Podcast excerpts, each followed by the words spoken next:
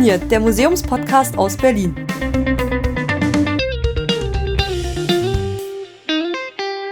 Herzlich willkommen zur neunten Folge des Exponiert Museumspodcasts aus Berlin. Hier ist mal wieder die Ulrike und ich stehe hier am S-Bahnhof Friedrichstraße, so hinten, wo man über die Brücke rüber geht aufs andere Flussufer, mit meinem lieben Gast.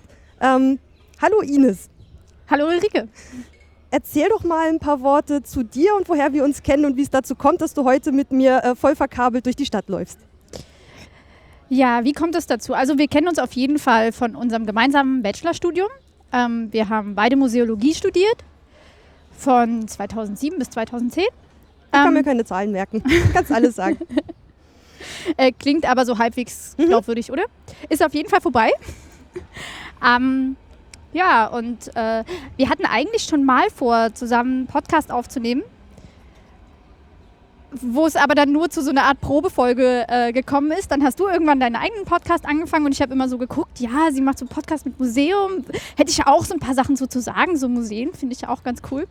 Dann habe ich den, den äh, deinen letzten Podcast gehört, wo du gesagt hast, ähm, dass du mit Leuten, die mit Dinosauriern nichts anfangen kannst, die eigentlich überhaupt nicht redest. Ach stimmt, so ähm, stimmt. Ich musste dich früher immer zum Naturkundeunterricht prügeln, den wir im Naturkundemuseum ja, hatten. Das war das Schlimmste für mich. Das war der beste Unterricht überhaupt. Nein, das war ganz schrecklich mit hier Cambrium und äh, nee.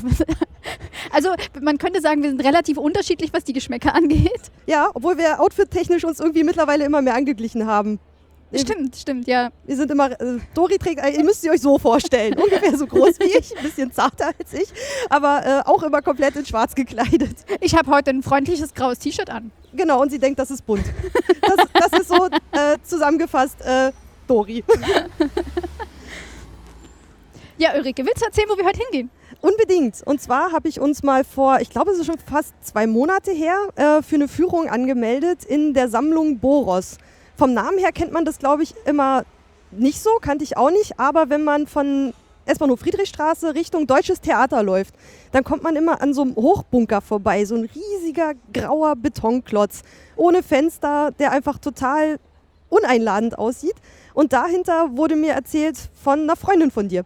Äh, die hat mir dann erstmal erzählt, ach ja, da ist so eine Kunstsammlung drin und der lässt da nur so Leute auf, äh, die sich angemeldet haben, rein. Also gar nicht mal so ein öffentlich zugängliches Museum, sondern so ein privater Kunstsammler, der in diesem Bunker seine Kunst ausstellt. Ähm, lass uns mal nebenbei vielleicht auch einfach mhm. weiter schon in die Richtung laufen, uns dabei nicht von Autos überfahren zu lassen. Guter Plan. Und genau, da gibt es immer so Zeitslots, immer für die nächsten, ich glaube, drei, vier Monate kann man sich da äh, eintragen. Auf, es gibt deutsche und englische Führungen, die gehen wohl immer so ungefähr eine Stunde. Und sind ziemlich beliebt, würde ich sagen. Also es äh, wir hatten jetzt nichts Zeitnahes bekommen, deswegen haben wir das schon vor ja, zwei, drei Monaten gebucht. Genau, und auch die nächsten zwei Monate sind, glaube ich, schon wieder ausgebucht. Ich glaube, die nächsten freien Slots sind irgendwie im August, habe ich gestern irgendwie mal reingeschaut. Ich bin sehr gespannt. Ich weiß noch nicht, ob wir fotografieren dürfen da drin. Das habe ich auf der Webseite leider nicht gefunden. Ähm, ich könnte mal vorstellen, dass nicht, weil ähm, ist zeitgenössische Kunst. Mhm. Und ähm, da ist man ja meistens eher sehr vorsichtig, wobei ähm, ich äh, gelesen habe, dass viele der Kunstwerke dort halt extra für diesen Raum konzipiert worden sind. Ähm, also halt auch extra für diesen äh, Sammler, ähm, für Christian Boros. Und vielleicht ist es da noch so ein bisschen anders, aber ich würde eher damit rechnen, dass man das nicht darf. Es gibt auf jeden Fall in verschiedenen Zeitungsartikeln und auf den Webseiten gibt es so ein paar Bilder. Ähm, ich werde euch auf jeden Fall in die Links die Shownotes, äh, in die Shownotes die Links dazu reinpacken. Dann könnt ihr euch mal einen versuchen, Eindruck zu machen. Ansonsten versuchen wir nach der Führung, es gibt, gibt halt wirklich nur Führung, heißt es wird heute keine Vorortaufnahme, sondern wir werden danach mal erzählen, wie es da drin war. Ähm, werden wir versuchen, euch das mit Worten zu malen. Was vielleicht noch interessant wäre, ist, äh, Dori und ich haben nach dem Museumskundestudium halt so ein bisschen unterschiedliche Richtungen eingeschlagen. Ich habe ja dann die Technikgeschichte angefangen und Dori Kunstgeschichte. Mhm. Äh, äh, sollte ich was dazu sagen? Ja, vielleicht. Was dich. Ich glaube, der lässt uns vor. Ich finde äh, zeitgenössische Kunst total spannend. Ein paar von den ähm, Künstlern, die dort in der Sammlung sind, da habe ich zumindest schon mal den Namen gehört. Ähm, Eiweiweika habe ich schon mal gehört. Aber danach geht es rapide bergab mit meinen und Kenntnissen. Elias und Olafur kennst du auch, oder? Äh, nein. Der Däne. Ähm, der hatte mal eine sehr, sehr coole Ausstellung im äh, Martin Gropius Bau. mit so ganz vielen Spiegeln in dieser Haupthalle drin. Der macht so Sachen mit ähm, Licht und Reflexion und relativ viel so, so technischer Spielkram, der in der Art und Weise, wie er damit umgeht, dann immer was Poetisches bekommt. Und Ähm, deswegen gehe ich mit Dori in solche Ausstellungen, weil die kann einem nämlich ein bisschen was dazu erzählen. ähm, die geht halt wirklich mit so einem kunstgeschichtlichen Vorwissen auf solches Zeug zu und äh, Ja, schön mal, schön mal nicht so hohe Erwartungen. nein, aber Ich, ich arbeite jetzt in der Softwarefirma, vergiss das nicht. für Museen. und hast was über eine, eine sehr interessante Masterarbeit über Überwachung in der Kunst geschrieben. Und als ich vorhin mal über die Webseite von ähm, äh, der Sammlung geguckt habe, habe ich auch gesehen, dass da Werke von Tracy Emin drin sind, die ich bestimmt falsch ausgesprochen habe. Und äh, Ach, da ist eine Ampel. mit der habe ich mich im Zusammenhang mit meiner ähm, Masterarbeit auch beschäftigt. Aber darüber können wir ja später reden. Ich weiß nicht genau, was die für Werke von ihr haben, aber ich glaube, das könnte spannend werden. Die gefällt dir bestimmt auch. Ich bin, ich bin super gespannt. Also was ich gesehen habe, sah alles ziemlich abgefahren aus. Ähm, wir sind jetzt gerade auf Ecke Albrechtstraße, äh, Reinhardtstraße und stehen halt schon vor diesem Bunker. Er hat halt so lauter Winzfenster. Obendrauf ist das Penthouse, in dem der Künstler und seine Frau wohnen.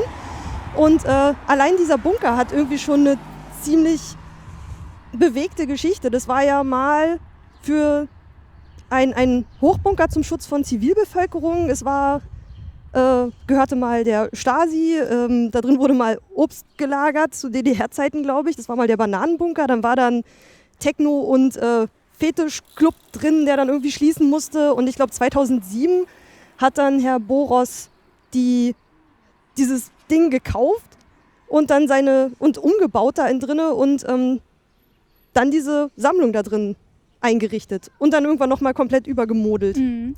Und also ich finde diesen hier da direkt gegenüber zu stehen, ist schon recht eindrucksvoll, weil es so ein äh, also es sind auch ein paar Graffiti vorne dran geschmiert, nicht unbedingt die schönsten, die man hier in Berlin finden kann. Es ist ein sehr, sehr abweisendes Gebäude, trotz der ähm, einzelnen äh, Dekorationselemente, die dran sind. Man sieht auch noch so ein bisschen die Einflüsse der Nazi-Architektur, würde ich sagen, in diesem ähm, ja, bombastischen und diesen äh, in dem Beton leicht anklingenden, ähm, antikisierenden äh, Elementen.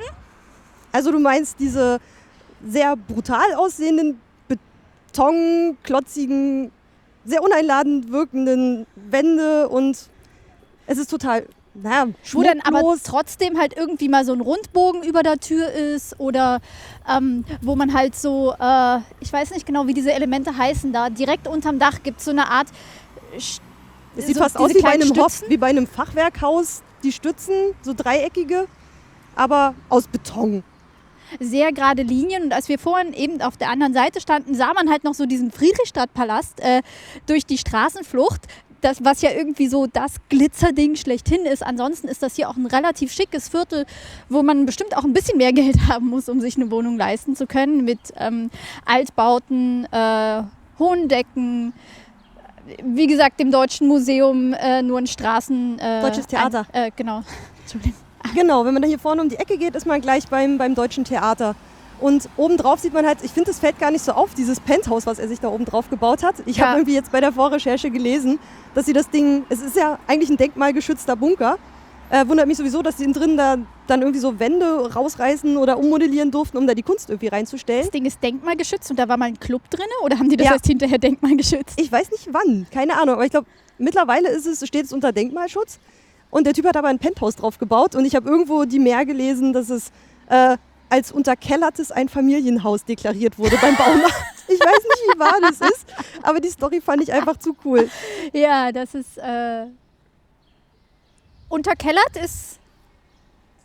Es hat, warte mal, wie viele Stockwerke hat das Ding? Ungefähr eins, zwei, drei, vier, Also man sieht fünf? vier, Fenst äh, vier Fenster in diesem Betonteil und dann noch die Etage oben drüber, würde ich sagen. Wobei. Aber die dann nicht mehr zum Bunker gehört, sondern das ist dann Privatdingens. ja, Was sagt denn die Uhrzeit? Die sagt, 13? es ist 1340. 13.40, super. In 20 Minuten sollte es äh, unsere Führung losgehen. Und Soll ich ganz kurz was zu Boros erzählen? wenn du was parat hast, gern, Ähm, liebe Dori. Erzähl doch mal. Also äh, der hat ja äh, sein, also er ist, hat ja eigentlich eine Werbeagentur. Das ist das, was er so äh, for a living macht. Ähm, und angefangen hat er halt in Wuppertal und ist dann irgendwann mit seiner Sammlung und auch mit einem Teil seiner Firma nach Berlin gekommen. Und diese Werbeagentur gehört so zu den größeren Namen in Deutschland. Ähm, der Verein der Freunde der Nationalgalerie zum Beispiel, bei der, äh, wo ich ja mal bei einer Tochterfirma gearbeitet habe, die hat eine Webseite von denen. Man ähm, kann sich jetzt über deren äh, Designs vielleicht so ein bisschen streiten, weil sie sind schon ähm, also sehr stringent, würde ich sagen, aber auch oft ein bisschen brutal. In also ein bisschen wie der Bunker? Nicht so brutal. aber so vom, vom Design her, sie, es ist halt nichts, was so leise auftritt, sondern immer ein Design, was sehr in den Vordergrund tritt, was äh, sehr, sehr auffällig, sehr sprechend ist. Dori steht total auf Design. Sie hat auch so Lieblingsschriftarten und äh, sie ist so die Designtante aus meinem Freundeskreis. Ähm, aber es ist dir vielleicht auch aufgefallen, dass du diese Webseite angeguckt hast ähm, von, von der Sammlung, ja. die ja irgendwie auf der ersten Seite einen kurzen Text hat zu ähm, der Sammlung selber und zu ein paar Künstlernamen aufgezählt. Und äh, im Hintergrund ist ein Bild, ähm, vollformatig, und der Text ist äh, hinterlegt mit einzelnen ähm, mit einzelnen Balken, ja, so jede weiße. Zeile einzeln. Das finde ich furchtbar. Genau, die treten sehr in den Vordergrund und wirken sehr viel wichtiger als das Bild und der Text. Das meine ich so mit, das Design ist sehr, also ich will nicht aufdringlich sagen, aber es steht halt sehr im Vordergrund. Es sieht halt aus, als hätte man die Schrift nicht freigestellt, sondern mit Paint, im Paint so einen Kasten gezogen, wo der Hintergrund damals noch nicht transparent war, sondern man musste immer diesen weißen Balken in Kauf nehmen oder ihn danach so mit diesem Füllwerkzeug füllen. Okay, da bist du ja noch kritischer als ich. nee, das, das ist mir auch aufgefallen. So diese weiß hinterlegte Schrift äh, war jetzt nicht so mein, mein Favorite an der, an der Webseite. Mhm. Aber ich bin auf jeden Fall super neugierig auf dieses Ding. Einfach weil das, immer wenn man hier lang geht, denkt man, was ist das für ein, ein riesen Hoshi, der hier rumsteht. Also ich habe richtig Bock da reinzugehen. Ja, ich auch. Und was mich daran sehr interessiert, ist so, ich meine, so in Privatsammlungen kommt man ja in der Regel nicht rein. Also es gibt zwar in Berlin total viele und du kannst dir auch bei vielen irgendwie so Termine machen, um dorthin zu gehen, aber irgendwie macht man das ja doch nicht. Für mich ist das so ein bisschen der Galerieeffekt. Du stehst von einer Galerie, wo, wo Kunstwerke drin sind, die dich erstmal irgendwie interessieren, aber du weißt genau, wenn du jetzt da reingehst, dann wartet da irgendwie so eine hübsch beschuhte Galeristin, die sofort auf dich zukommt, dich vermisst, feststellt, dass von deinem Outfit her du vermutlich nicht zu der äh, Kategorie Mensch gehörst, die dir dort Kunstwerke le äh, leisten könnte oder kaufen würde und ähm, die dich dann sehr, sehr, sehr höflich fragt, kann ich Ihnen helfen? Ja, das ist halt so wie, wie wenn man in so ein ganz kleines Geschäft reingeht und man da irgendwie gleich von der Verkäuferin angesprochen wird und denkt so, nein, ich gucke nur. Also ich, ich bin schon wieder weg. Ja, man fühlt sich da so unwohl. Aber ich meine, dieses Ding ist so groß und man wird ja auch geführt. Das machen, glaube ich, so auch Kunstgeschichte-Studenten, wenn ich das jetzt richtig im Kopf ja, habe. Und dort ist es halt so standardisiert, dass dort Besucher kommen, dass du dich erstmal nicht merkwürdig fühlst, weil du zahlst halt irgendwie, zahlst Eintritt dafür. Ne? Mhm. Ähm, du, du bezahlst halt irgendwie was dafür und dann ist es fast wie ein Museum zu besuchen, obwohl es halt trotzdem eine Privatsammlung ist und Privatsammlungen ja einen anderen Fokus auf oder einen anderen Blick auf Kunst werfen, dadurch, dass sie halt ähm, ja einfach einen persönlicheren Anspruch an die Werke haben, als das jetzt ein Museum hat, die ja dann vielleicht eher möglichst breit zeigen wollen, was für Kunstwerke eine bestimmte Epoche äh, äh, hat oder was, was das Besondere an einem Künstler ist. Das ähm, ist halt was, was man in der Privatsammlung jetzt weniger erwartet, weil der Künstler halt einfach, äh, der, der, Sammler der einfach nach ja. seinem Geschmack aussucht. Was ihm gefällt, was sein Herz berührt. Ja. Also es, man erfährt damit vielleicht mehr über den Sammler als über die, also auf einer irgendeiner Ebene, die werden uns da schon auch inhaltlich was zu mhm. erzählen, mhm. aber es sagt natürlich auch viel über das aus, was diesen Sammler ausmacht. Ja. Und das hat man im Museum, klar, man sieht dann das Team, was dahinter steht, aber hier ist halt so ein Ehepaar. Mhm. Und ich glaube, er sammelt seit er 18 ist, wenn ich das ja. jetzt richtig in Erinnerung habe. Also der macht es mit Herzblut. Ähm, und seine Frau macht auch irgendwas mit Kunst. Äh, irgendwie VIP-Betreuerin bei der Art Basel oder sowas in der Art. Also auch jetzt High-Class äh, auf jeden Fall so die einzige andere Privatsammlung, in der ich in Berlin bisher war, ist dieser Mi Collectors Room von der Olbricht-Sammlung. Und das ist halt auch eher ein Museum. ähm, so von, von der Art und Weise, wie du halt dort reinkommst. Sie haben halt irgendwie feste Öffnungszeiten, da musst du dir noch nicht mal einen Termin machen, sondern da gehst du halt rein, wie du in ein Museum gehst. Und das, ähm, ich weiß nicht, warst du da mal? Nee, noch nicht. Ich habe das mal äh, das irgendwie auf meiner Wunschliste gehabt, aber das würde dir bestimmt gefallen. Das ist so, ein, ähm, so eine Mischung aus äh, aktueller Kunst und Kunst- und Wunderkammer. Ähm, das klingt cool. Ja, es ist, oder zumindest war es das damals, als ich da war. Ähm, die gestalten ja auch öfter mal um und das ist schon ein bisschen her, aber das war wundervoll absurd und harmonierte ganz toll miteinander. Mein Kunst- und Wunderkammer habe ich, glaube ich, in der Folge mit äh, dem Buddler im Medizinhistorischen Museum schon mal erörtert. Äh, also das war ja einfach eine große Ansammlung von allen Sachen, die irgendwie im Überblick äh, die Welt in einem Raum vereinen sollte oder mhm. sowas. Jetzt mal kurz zusammengefasst. Ja, und halt so auch das Absurde und was man äh, aus Ländern, die man vielleicht nie betreten wird, äh, so angesammelt hat an ähm, ja, absurden Objekten. Teilweise natürlich, teilweise so ein Mix aus natürlich und äh, künstlerisch, handwerklich. Ähm, gibt es ja das, das grüne Gewölbe zum Beispiel, das noch viel davon hat, wobei die halt eher in Dresden, in die, das, genau, ne? ja. wobei die eher so in die ähm, ja künstlerische als in die natürliche Richtung äh, gehen, aber die haben zum Beispiel auch so ganz viel Korallen, die dann Teil einer Skulptur geworden sind, was ähm, irgendwie grauenvoller Kitsch ist und äh, aber dadurch, dass es halt so alt ist und dadurch, dass es diese Geschichte gibt ähm, und die, man weiß, dass die Menschen damals einen ganz anderen äh, Blick darauf hatten, irgendwie doch total spannend. Das klingt auf jeden Fall cool. Dresden will ich auf jeden Fall auch noch abarbeiten. Ich glaube, wir packen mal kurz die Technik zusammen und dann. Suchen wir den Eingang. Das müsste da vorne sein. Reinhard, also man kriegt vorher noch mal so eine Erinnerungsmail, so ein paar Tage vorher, so hey, Sie haben sich angemeldet. Bitte beachten Sie, der Bunker hat irgendwie acht Türen und der Eingang, zu dem Sie müssen, ist dann aber Nummer 20. Ähm, das ist der da vorne, habe ich eben im äh, Vorbeigehen schon gesehen. Alles klar. Und dann gucken wir mal, wie das läuft, ob wir uns noch die Eintrittskarten abholen müssen oder so. Ich weiß es noch gar nicht. Schauen wir mal. Äh, erzählen wir euch danach. Dann bis nach der Führung. Bis gleich. So, wir haben die Sammlung Boros wieder verlassen und haben uns einen Kaffee geholt, haben uns vor das Deutsche Theater gesetzt, wo immer noch der Bühnenaufbau von dem Theaterstück Wechselstube zu, äh, rumsteht. Also ist immer noch ganz gemütlich. Das äh, Stück selber gibt es leider nicht mehr. Das war aber eigentlich auch ganz cool, so ein Projekt mit äh, Geflüchteten und wo man so ein bisschen Handel treiben konnte. Das war äh, sehr witzig. Ähm und jetzt, gut, ich bin gerade, mein Kopf ist irgendwie noch ziemlich voll. Ich weiß nicht, wie es dir geht. Das war jetzt echt viel in geballter Zeit. Ähm, willst du mal wollen einfach wo, wo, mal ja, wo fängt man an? Es, es lass, uns, lass uns mit dem Reingehen anfangen. Also wir haben halt irgendwie den Eingang gesucht, man öffnet die Tür und steht erstmal in so einem kleinen Betonflur. Wo ähm, dann auch noch so alte Telefone an der Wand hängen und so Zeug. Ja, und wo so ein Schild dran ist, dass es denkmalgeschützt ist. Und ähm, ja, das Ganze ist so, hat so im weitesten Sinne Industriescharme würde ich sagen. Ich meine, das mit, mit, mit, noch mehr Beton. Also weniger Eisenrohre, weiß nicht, Industriescham ist für mich so alte Gerätschaften und überall Rohre, aber das Ding sah schon ziemlich leer, also leblos einfach aus. Ja, passt ja auch nicht so richtig, weil da wurde auch nie irgendwas produziert, aber ich habe es so ein bisschen damit verbunden, weil es waren halt irgendwie diese, mit, äh, ähm, diese Betonwände, die halt eindeutig schon eine ganze Menge gesehen und äh, mitgemacht hatten die halt irgendwie mehr oder weniger dreckig waren, je nach Stelle. Ähm, es gab äh, so, so noch alte Einbauten, die ähm, drin gelassen wurden als dekorative Objekte und ähm, von der Beleuchtung sind halt so Neonröhren, glaube ich. Äh, auf jeden Fall Leuchtstoffröhren. Ja. Das Gas weiß ich jetzt nicht so ganz genau.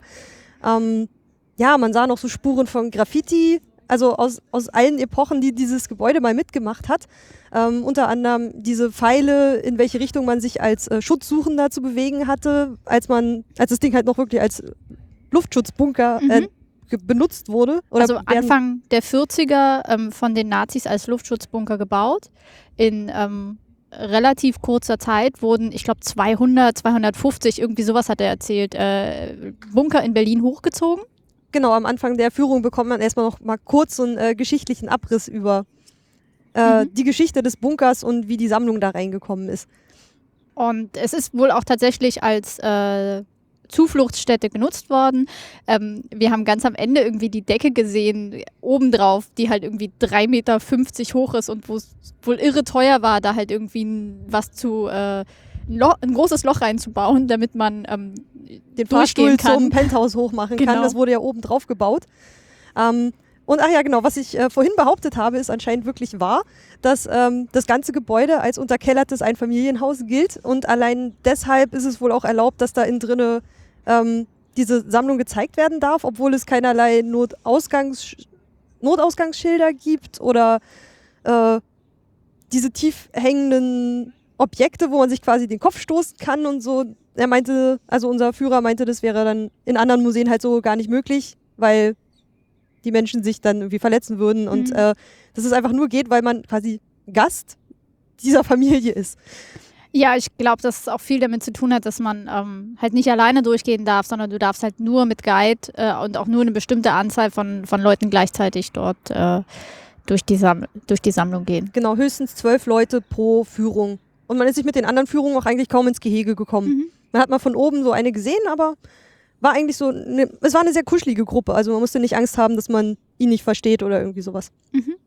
Auf jeden Fall, wir sind reingekommen, sind so zwei, dreimal um die Ecke gegangen, haben äh, dort unsere Tickets gekauft, also einfach Namen genannt. Die haben unsere Namen wiedergefunden. Waren auf der Gästeliste? Ja, sozusagen. Es gibt Gäste des Hauses. Genau. Es gibt eine, äh, eine Garderobe mit äh, Schließfächern, braucht man nicht mal einen Euro für. Also einfach abschließen. Das finde ich immer äh, sehr super. Die Garderobe sah ganz cool aus. Dort hat man ein, ein weiteres Stadium gesehen. Also du hattest ja vorhin schon erwähnt, dass es auch so als ähm, Lager genutzt worden wurde, äh, genutzt wurde zu DDR-Zeiten. Und das Bananenbunker hieß und hinterher war es halt irgendwie so der härteste Club. Ähm, äh, und Sexschuppen, ja, irgendwie so hat er es genannt, auf jeden Fall. Ähm, so, so eine Bezeichnung, wo man erstmal schmunzeln musste. Ähm, Besonders weil er, weil er nachher noch erzählt hat, dass das dass es da keine Toiletten drin gab oder sowas. Ja, und praktisch kein Belüftungssystem oder zumindest kein funktionierendes. Und ähm, das wurde dann natürlich irgendwann zugemacht. Wie hieß die Musikrichtung nochmal? Gabba. Gabba. Er hat auch gesagt, es gibt äh, YouTube-Videos aus diesen Zeiten. Äh, ja, müssen wir, müssen wir nachher mal angucken. Auf jeden Fall, also wenn es da irgendwas gibt, wahrscheinlich kein Ort, an dem ich mich gerne aufhalten würde, aber die nur, Geschichte. Nur mal so testweise, ja, um also sich's anzugucken. Allein die Geschichte dieses Bunkers äh, um die kommt man auch nicht drum rum. Also man stößt immer wieder, während der Führung wird mal gesagt, ach, da sind übrigens die Reste der Toiletten, wo ihr vorhin gestanden habt mhm. oder sowas. Wenn man es dann mal von oben irgendwie sieht. Also das taucht immer mal wieder auf, während man durch diese Sammlung gegangen wird. Und äh, er hat den Ver Vergleich mit einem Presslufthammer gebracht, was ähm, ich ganz lustig finde, weil. Für die Musikrichtung. Ja. Ähm, man ist dann rausgegangen, da war eine Baustelle und die Leute haben äh, einfach zu dem Presslufthammer weitergetanzt eine sehr schöne Vorstellung. Vielleicht passt so ein bisschen zu dieser kitschigen Vorstellung, die man so von dem äh, Berlin der Nachwendezeit hatte, wo äh, alles halt irgendwie noch so ein bisschen wild war und der Prenzlauer Berg so ein, äh, ein bisschen anrüchiger Bezirk. Und ich weiß nicht, wir waren ja damals beide noch nicht in Berlin nee. und auch noch nicht in äh, dem Alter, wo man äh, sich äh, in solche. Ähm, ich werde in dieses Gegenden Alter auch nicht kommen, indem ich in so einen Bunker gehen würde, um da drinnen so eine Party zu machen, glaube ich. Also ich würde vielleicht nicht lange bleiben, aber wenn sich mal ergibt, würde ich mit Sicherheit reingehen. Warst du schon mal im Berghain oder sowas? Mm, -mm. Nee, ähm, war ich nicht. Ich habe mal drüber nachgedacht. Ist jetzt nicht so meine Musik, aber wenn, dann würde ich bloß zu irgendwas gehen, wo man sich Tickets kaufen kann. Ich stehe nicht auf dieses Türsteher-Ding mit, du wartest zwei Stunden und dann wirst du vielleicht abgewiesen. Das würde mir total den Abend versauen. Okay. Ähm, auf jeden Fall hat man, ich habe das fotografiert und habe das gerade noch vor mir, ähm, die Garderobe. Gegenüber von den Schließkästen ähm, war einfach so eine Metallstange angebracht, dahinter ein Graffiti zu sehen und an der Metallstange hingen so jede Menge Bügel, was ich finde so ein ganz schönes äh, Bild ist zwischen diesem Ordnung halten, aber ja und so dieses, okay. dieses sehr moderne, ähm, sehr sehr schicke Ausstellungsdesign und trotzdem halt so diesen, diesen Charme des, äh, hier ist was Aufregendes passiert, wir sind in einem interessanten Gebäude, dass man den halt irgendwie so erhält und in den Vordergrund stellt. Also so ein, ja, also ich fand das einen, sehr, sehr schönen Ort, um Kunst zu präsentieren. war ich mir zwischendurch nicht ganz so sicher, muss ich gestehen. Ich finde, dass, dass der Bunker manchmal so ein bisschen von der Kunst abgelenkt hat. Also bei bestimmten Kunstwerken. Das war jetzt einfach auch eine, eine sehr bunte Mischung an Kunstwerken. Ich würde jetzt auch gar nicht alle irgendwie im Detail mal durchgehen. Ich erzähle jetzt einfach mal ein bisschen, was das mir vielleicht hängen geblieben ist. Mhm. Also was einfach Eindruck gemacht hat.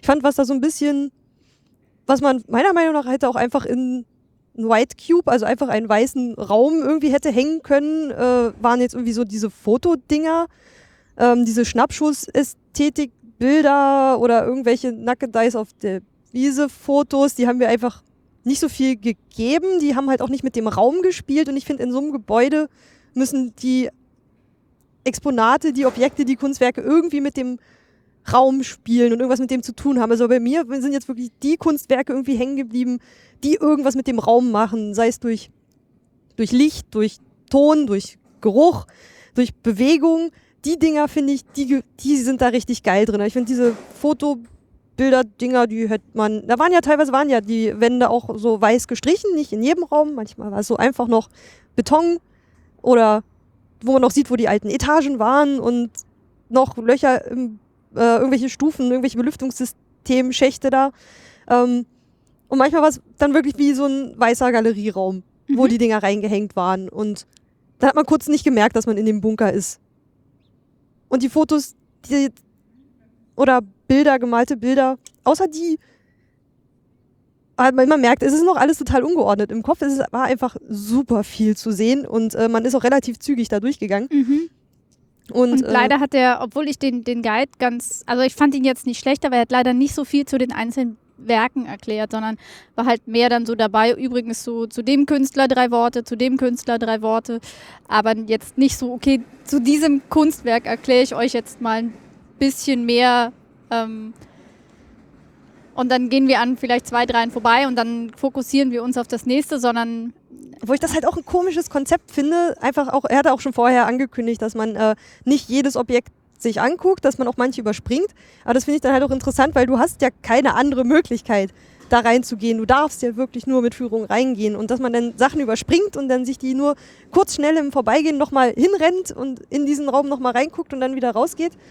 Da denke ich so, ich will das auch noch sehen. So, was ist das? Ich meine, klar, man hätte Fragen stellen dürfen, aber hätte man jetzt wirklich zu jedem Objekt eine Frage gestellt, dann wäre man in den 90 Minuten halt nicht durchgekommen, die ja. diese Führung da halt dauert. Das stimmt, aber gleichzeitig finde ich halt, es macht mir mehr Spaß, mich eine halbe Stunde mit einem Objekt zu beschäftigen, als drei Minuten mit zehn Objekten. Aber man hat, wenn man jetzt sowieso Themenführungen sich da so durchaus suchen könnte, mhm. so zu einem bestimmten Künstler oder so, ich weiß gar nicht, ob es da Veranstaltungen gibt. Zu, doch, ich glaube, es gibt manchmal so Veranstaltungen, aber ich glaube dann nicht so, dass man sagt, ach, heute ist jetzt, ähm, wenn mir jetzt irgendein Name einfallen würde, äh, Frau Quade, die war jetzt relativ oft da drin vertreten als Künstlerin. Ähm, jetzt gibt es mal einen Abend, da werden nur die Dinger so richtig auseinandergenommen oder sowas. Sowas fände ich vielleicht noch ganz cool. Weil dann könnte man sagen, ah gut, dann das kann man ab und zu immer wieder mal besuchen und hat dann irgendwann das ganze Ding durch. Mhm. Bis irgendwann mal wieder was Neues da reingestellt wird. Weil es gab ja auch mal irgendwie vor, ich glaube 2012 mal so eine Umkonzeptionierung, wo die alte Ausstellung irgendwie mal umgebaut und jetzt in den jetzigen Zustand gebracht wurde. Mhm. Ja, der erste Sammlungspräsentation 2008, glaube ich, und seit 2012 gibt es jetzt so die zweite Auflage. Okay, jetzt gucke ich doch mal nämlich in mein Büchlein. Ich habe versucht, nebenbei mir äh, Sachen mitzuschreiben. Aber es war gar nicht so leicht, ne? so, nee, so ein paar Infos auszusuchen, die man jetzt notiert. Es ging äh, also Schlag auf Schlag, aber trotzdem irgendwie in kleiner Gruppe. Das äh, fand ich so wirklich ganz schön. Ähm, ach ja, genau, was, was noch ganz interessant war, war jetzt, äh, dass klar, das, äh, diese Kunstwerke stammen alle aus einer Sammlung und wurden in diesen Bunker reingebracht. Und äh, das fand ich noch ganz interessant, dass er zum Schluss irgendwie noch so ein bisschen kurz gesagt hat, dass bei den Kunstwerken, die eher sich an den Bunker anpassen müssen, als dass sich der Bunker an diese Kunstwerke anpassen würde. Mhm. Und das fand ich irgendwie schon eine krasse Aussage, weil ich glaube, wenige Künstler sind mit sowas einverstanden, dass äh, an ihrem Kunstwerk irgendwie rummodelliert wird oder sowas. Ja gut, es, mit lebenden Künstlern kann man ja zumindest drüber reden mhm. und dann im Zweifelsfall sagen, okay, dann nehme ich halt nicht das Kunstwerk, sondern das Kunstwerk, wenn der Künstler total unglücklich damit wäre, dass ich es nur so und so präsentieren kann. Und ähm, also ich meine, eigentlich ist es ja, es gibt ja immer irgendwelche äußeren Gegebenheiten. Du kannst jetzt nicht für jedes Kunstwerk einen perfekten Raum erschaffen, weil du ja in äh, jeder musealen Umgebung halt erstens andere Kunstwerke und zweitens bestimmte bauliche Grundvoraussetzungen hast. Du kannst nicht die Decke erhöhen, nur weil. Ähm Na gut, aber die haben ja auch fünf Jahre lang an diesem Bunker rumgebaut und mit so einem Architekten und der hat dann da ja auch so ein paar Zwischendecken rausgenommen und mhm. so ein, mhm. äh, dadurch irgendwie die Belüftung befördert, dadurch, dass ja jetzt irgendwie teilweise Durchbrüche über drei Stockwerke irgendwie sind. Ähm, also das Gebäude an sich fand ich schon echt beeindruckend. Ja. Das war schon ziemlich cool. Ähm, ach genau, was noch äh, sehr aus, ähm, prägend für diese Ausstellung ist, ist, dass es keinerlei Texte gibt. Also stehen nicht mal die Namen der Objekte dran oder die der Künstler. Also man muss schon äh, dem Menschen, der da einen durch diese Ausstellung führt, gut zuhören. Oder zum Schluss, so wie du es gemacht hast, dann nochmal den Ausstellungskatalog äh, im, im Kassenbereich nochmal durchblättern, um zu gucken, ach, was war denn das jetzt nochmal für, ein, mhm. für einen Künstler, wenn einen der wirklich interessiert. Mm. Also wir sind, er hat uns erstmal begrüßt. Äh, in diesem in, Wartezimmer ähnlichen ja, wo, Wartebereich? Wo, dann, wo, man so ein Glas Wasser sich nehmen konnte und, und wo sie Blumen standen. Ja, die hatten sie gerade noch hingestellt, während wir gewartet haben. Und äh, dann sind wir halt zusammen losgegangen und standen zuallererst, was Micha sehr gefreut hat, in einem kleinen Sarazeno-Raum. Was ist ein Sarazeno-Raum? das ist ein Raum, in dem zwei kleine Werke von Thomas, Thomas Saraceno sind. Ähm, das ist ein äh, Künstler, der auch mal Raumfahrt studiert hat und sich ganz viel mit so Mat Raumfahrtmaterialien auseinandergesetzt hat und äh, mit verschiedenen biologischen Themen. Der ähm, Guide Hans, Hans, ja.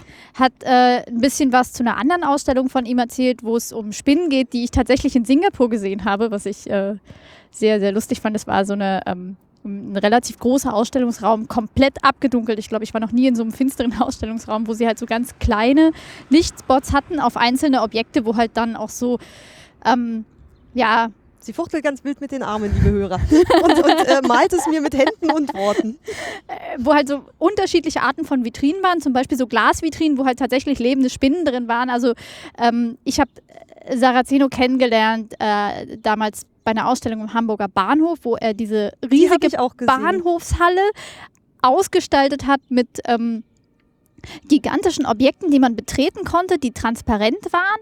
Also es waren so große Luftballons. Äh, ja. Ja, ein bisschen stabiler, aber man konnte die sie überall betreten. festgemacht waren, also fast was Spinnennetzartiges hatten und gleichzeitig so äh, weltraummäßig transparent waren und man konnte sich da reinlegen wie auf so eine riesige Luftmatratze und schwebte dann fünf Meter über den äh, Das Ding über war hoch, ja. Ich habe es von unten gesehen, aber ich habe mich nicht da hochgetraut damals. Ich fand es ganz toll. Wir haben äh, dort angestanden, äh, damit wir da hoch konnten und ich lag dann auch eine ganze Weile da drin rum.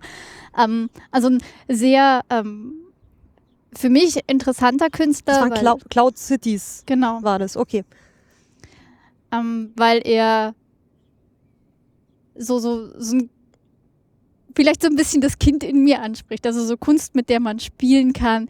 Kunst, die ähm, irgendwie mit mir redet Kunst, die sich damit beschäftigt. Ähm, wir, wir sind jetzt, wir leben in diesem Raum, aber dieser Raum ist definiert durch ganz viele Aspekte, vor allem rechtliche Aspekte, dadurch, dass wir halt irgendwie in Deutschland sind, und an deutsche Gesetze halten müssen.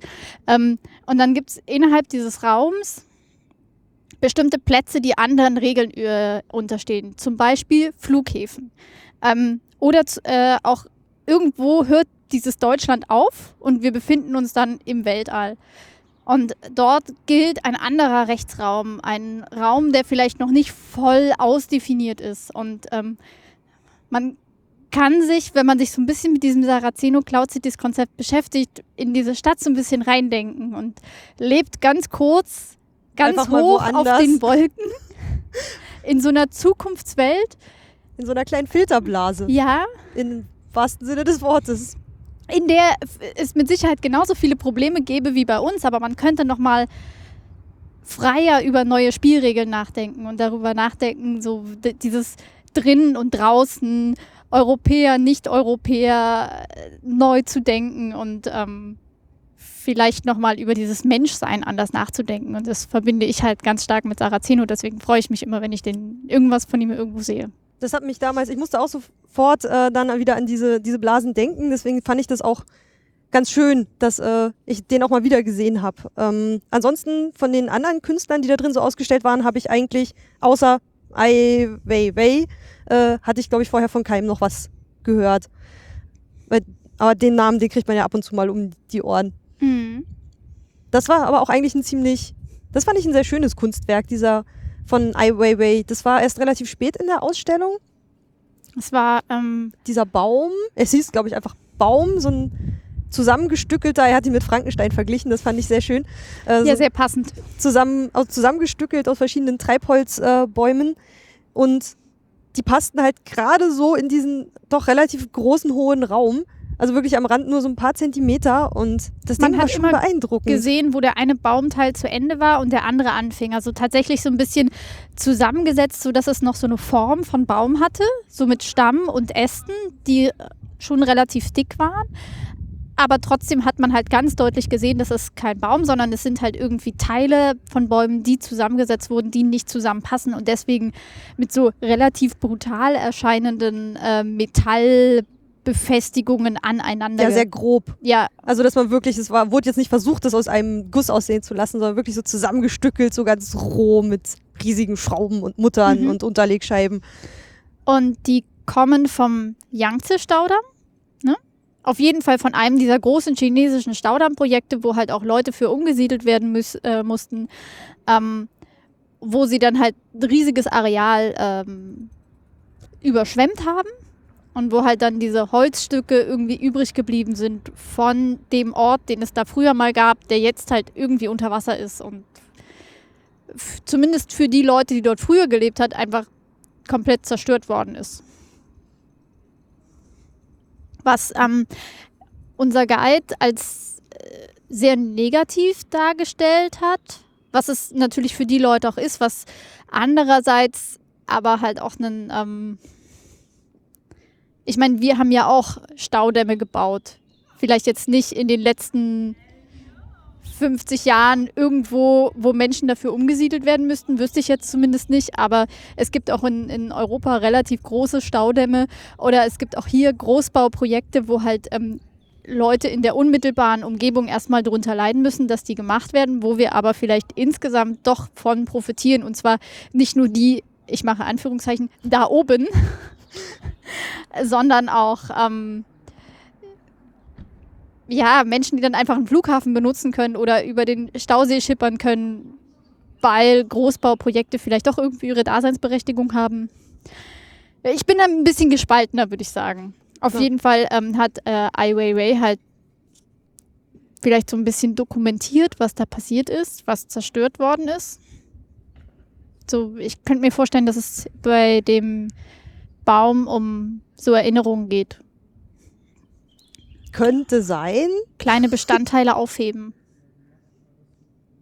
Oder es ist ein großer Baum in einem Bunker. es ist schwierig, sich da nochmal so in die Begeisterung jetzt reinzudrücken. Ich merke gerade, dass äh, ich mir so eine Gespräche halt gerne in einer Ausstellung antun würde, während man noch vor diesem Objekt steht und dann in dem Moment irgendwie darüber redet. Mhm. Weil dazu hatte man jetzt da drin irgendwie nicht so die Möglichkeit, sich mal vor so ein Ding hinzustellen und einfach mal kurz irgendwie zehn Minuten mal darüber nachzudenken, was es jetzt gerade mit mir machen könnte oder was es wohl bedeuten könnte. Ähm, ob es irgendwas mit Entwurzelung zu tun hat, weil du deine Familie, äh, deine, deine Heimat irgendwie verlässt und dann irgendwie sowas zusammengebautes bist. Weiß nicht, da könnte man ja sich über diesen Baum könnte man sich echt Gedanken machen. Aber würden wir es jetzt wahrscheinlich nicht gerade für diesen Podcast tun, würde ich es jetzt im Nachhinein, gerade wenn ich alleine da gewesen wäre oder so, einfach nicht tun.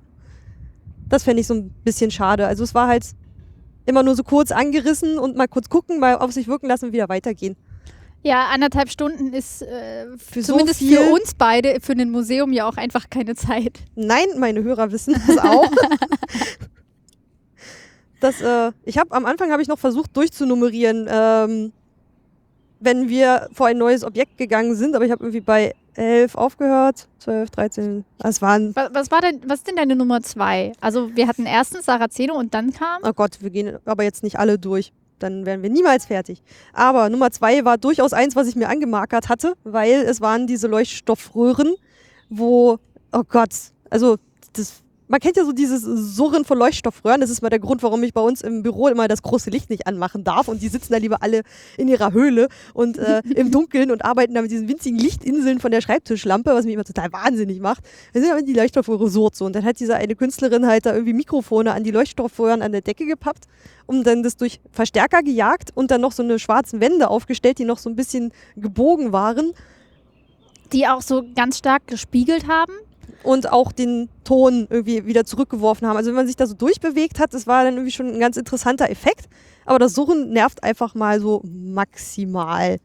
Und ich habe mich auch so ein bisschen gefragt, okay, du zeigst jetzt, die machen, äh, die, diese Leuchtstoffröhren machen Geräusche. Nahezu alles macht irgendwie Geräusche, gerade ähm, ja, elektronische Geräte. Du, du, verstärkst es, du machst es lauter und äh, du stellst diese riesigen Dinger dahin, die halt auch noch spiegeln, weil es gibt ja extrem viele Kunstwerke, in denen du dich irgendwie selber sehen kannst. Was, ähm, also darauf habe ich gar nicht geachtet. Ich habe mehr auf die Ohren gehört. Ich finde es halt immer so ein bisschen merkwürdig, wenn man sich in der Ausstellung ständig selber sieht. Aber du sollst doch Teil des Kunstwerkes sein oder sowas. Ja, aber ich bin ja eigentlich, wenn ich durch eine Ausstellung äh, gehe, mehr Kopf, als ich so Körper bin. Weißt du, weil ich will mich halt intellektuell. Es malt gerade schöne Bilder. okay, ich versuche es nochmal anders. Ähm, ich, ich will ja irgendwie mehr so intellektuell angesprochen werden. Und wenn ich halt ständig mich selber sehe und auf mich selbst zurückgeworfen werde, ähm, ich weiß nicht, mich hat das in diesem Werk irgendwie gestört und mich hat halt auch gestört, dass es mich so nirgendwo hingeführt hat. Gleichzeitig war es halt auch extrem groß, also es war in mehreren Räumen verteilt. Wir sind da so durchgegangen und es war schon sehr präsent, aber. Das war einfach, man hat so die ersten vier, fünf äh, Objekte, die man sich angeguckt hat, mit einem ständigen Hintergrundsurren verbracht. Und das mit den, mit den Spiegeln, eines, was wir aber beide ziemlich cool finden, ein, äh, fanden, ein Objekt mit Spiegeln, war das mit diesen beiden Lampen, die sich angeguckt haben. Ja, das war richtig lustig. Von wem war das? Um, du kannst das mal kurz beschreiben, während ich das ich in Ich glaube, ganz am Ende habe ich es nochmal aufgeschrieben. Ähm, also, erstmal habe ich gar nicht gesehen, dass es sich um einen Spiegel handelt, bei dem was war auch von Quade. Ähm, Alicia Quade? Ähm. Du hast ja auch nur Quade geschrieben. Okay. Also Name Parallelwelten, Klammer auf grün-weiß. Das war beige, das war kein weiß. Ich habe es nur abgeschrieben. ähm, es standen dort zwei Lampen, die einander zugewendet waren. Ähm, es waren so Schreibtischlampen. Ja, sahen die, recht normal aus eigentlich. Ja, mit, aber mit so einer Halbkreis, also Quatsch, so einer halbkugelförmige Kopfschirm. Genau. Schirm. und äh, die standen beide auf dem Boden, waren einander zugewendet und komplett parallel zueinander aufgestellt. Und in der Mitte ähm, war ein Spiegel. Und die äh, stießen halt beide mit dem Schirm an den Spiegel. So als äh, würden, würden sie, sich küssen. Genau. Und ähm, die eine war beige-weiß oder die, und die andere war grün. Und erstmal habe ich gedacht, die wechseln irgendwie auf merkwürdige Art und Weise die Farbe, als ich ja, da ich dachte, das wäre so ein halbtransparenter Spiegel, aber also so wie im Medizinhistorischen Museum mit dieser Lavalampe, mhm. dass man, dass das irgendwie so ein Trick wäre, weil man ist rumgegangen und es war exakt so, dass einfach sich mit dem Rand des Spiegels die Farbe einfach über diese Lampe legte. Das war ein ziemlich cooler Effekt. Und sie war noch angeschaltet. Man hat auch so diesen kleinen Heiligenschein da irgendwie mhm. so in mhm. der Mitte. Und das sah einfach ziemlich, das war ein cooler Effekt, weil man hat, ist einfach drüber gestolpert. Ja. Und weil es hat einfach mal kurz so, so, so einen kleinen Brainfuck gemacht, weil man gesagt so, was? Kann gar nicht sein, was ist das? Ah, es ist nicht durchsichtig, es ist ein Spiegel. Und von der anderen Seite, wenn man da reingeguckt hat, hat man halt zwei grüne Lampen gesehen. Aber so, so dieser Übergangseffekt, der war wirklich schön. Mhm. Und ich fand auch den, den Titel ganz gut, weil er so diesen, diesen lustigen Effekt dann noch ähm, ein bisschen erweitert hat in so. Äh, also ich habe mir dann versucht vorzustellen, okay, was, was sieht denn jetzt die Lampe? Was, was würde die denn jetzt sehen? Sieht die sich selber? Sieht die. naja, ich, ich finde, also Lampen werden ja schon öfter mal so als menschenartige Objekte benutzt. Wie bei du- Pixar. Genau, Wenn daran das habe ich. Ding so reinhüpft und dieses Ding, äh, das I bei Pixar zertrampelt. Genau, und das und sich ist, dann anguckt. Und es guckt halt auch so ganz niedlich. Also es ist ganz stark vermenschlicht und es hüpft halt auch so, es bewegt sich so wie, wie ein Kind. Und ähm, man, man kann dann sich total gut so Emotionen da reindenken. Und das hatte ich bei den beiden halt auch so ein bisschen, dass die halt so ein, ist es jetzt so ein neugieriges Gucken? Ähm, ist es, äh, ist es ein einander zugeneigtes, sich ähm, zueinander hinbewegen, aber sie, sie haben sich ja trotzdem nicht getroffen und weil sie halt irgendwie so in unterschiedlichen Welten existiert haben. Das, ähm, ja, fand ich halt irgendwie ganz süß. Stimmt. Irgendwie, es sieht nur so aus, als ob sie sich.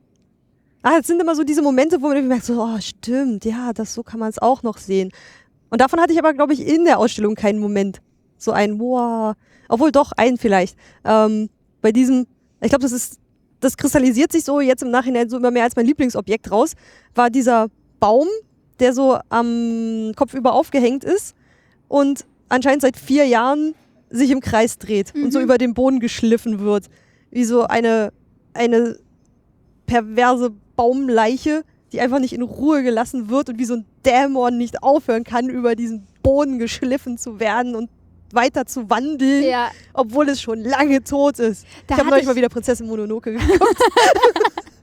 da hatte ich auch das erste Mal so dieses diesen Horrorhaus-Effekt, weil ähm, ich glaube, wenn du da das Licht ausschaltest, Und dann hörst du nur noch dieses Kratzen auf dem Ja. Boden. Bäh. Es ist ein bisschen Hoaxilla, äh, asiatische Horror. und dann bist du ein bisschen zu nah dran und diese Zweige streichen an deinem Gesicht entlang und du merkst so einen leichten Windhauch.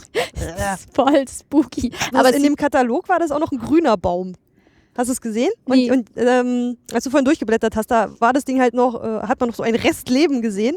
Aber jetzt sind da nur noch so ganz verdorrte braune Blätter dran. Da liegt schon ganz viel so Holzstaub auf dem Boden und so abgefallene Blätter und so kleine Zweigreste. Und es ist, es ist halt auch so ein bisschen frei aufgehängt. Heißt, wenn es unten auf den Widerstand stößt, dann buckelt das so ein bisschen auf. Mhm. Und es sieht halt wirklich aus wie so ein, wie so ein nachtwandelndes Baumdämon-Viech. Mhm. Und das heißt Forest, no Forest 01 von ähm, Michael Seilstorfer. Und so, so eine Objekte, die einfach so, das war ja auch ein hoher Raum, wo die Decken dann auch so ein bisschen rausgeholt wurden, sonst waren, wären die eigentlich relativ niedrig.